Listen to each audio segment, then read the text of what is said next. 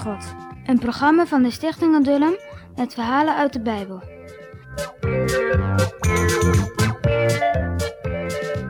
De bruiloft van Isaac.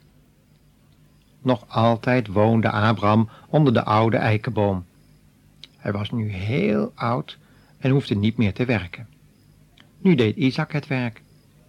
Abraham dacht veel aan Sarah, die gestorven was. Hij was nu met Isaac alleen.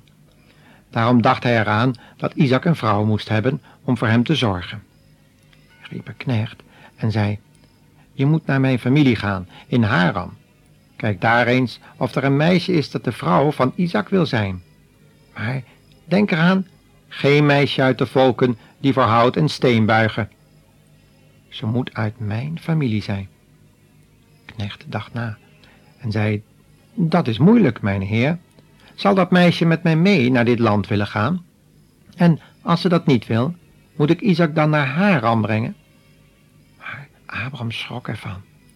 Hij zei, pas op dat je Isaac nooit in Haran brengt. Isaac moet hier blijven wonen, want dit land heeft God ons beloofd. Je moet op God vertrouwen. Hij zal wel zorgen dat je het goede meisje vindt.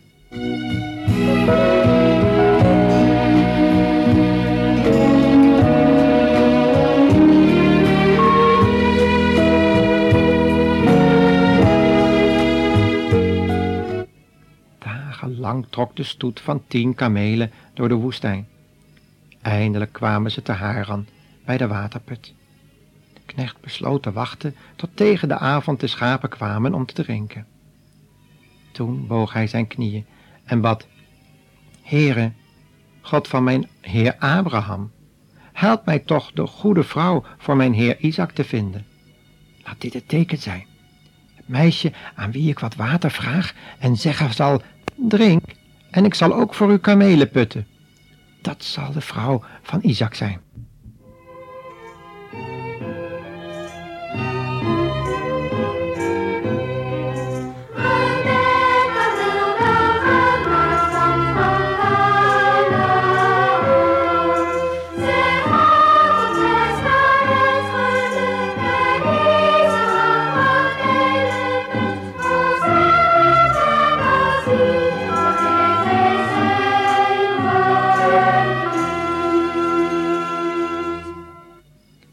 Tegen de avond kwam er een meisje aan. Ze droeg een kruik op haar schouder. De knecht vroeg haar om een slok water. Ze zei, drink mijn heer, en ik zal ook voor u kamelen putten. Toen ging hij ook nog van haar horen dat zij van de familie van Abraham was. Ja, nu wist hij dat de Heere zijn gebed had verhoord. Daarom gaf hij haar een gouden band in het haar en twee gouden armbanden als geschenk. Rebecca zo heette dat meisje, liep vlug naar huis om alles te vertellen. Laban, haar broer, vroeg de knecht zijn gast te willen zijn. Maar voor ze aan de maaltijd begonnen, vertelde de knecht waarvoor hij eigenlijk gekomen was en wie hem had gezonden. De knecht prees de Heere, die zijn weg zo voorspoedig had gemaakt. Toen Laban en zijn familie alles gehoord hadden, vonden ze het goed dat Rebecca de vrouw van Isaac zou worden. De knecht wilde de volgende morgen al terugreizen, maar dat vonden ze veel te vlug. Over tien dagen pas, zeiden ze. Nee, zei de knecht, morgen vroeg. Laat Rebecca het dan zelf maar zeggen, vonden ze. En Rebecca zei, ik zal trekken. De volgende morgen reisden ze weg. Vele dagen daarna zag Isaac de kamelen al aankomen. Ah, wat was hij blij toen hij Rebecca zag. Nu werd de bruiloft, want Isaac had een vrouw van de Heere gekregen. Nu was hij niet meer alleen. En vader Abraham was gerust, omdat hij wel zag dat Isaac en Rebecca veel van elkaar hielden. Wat had de Heere zijn belofte in Abrahams leven waargemaakt?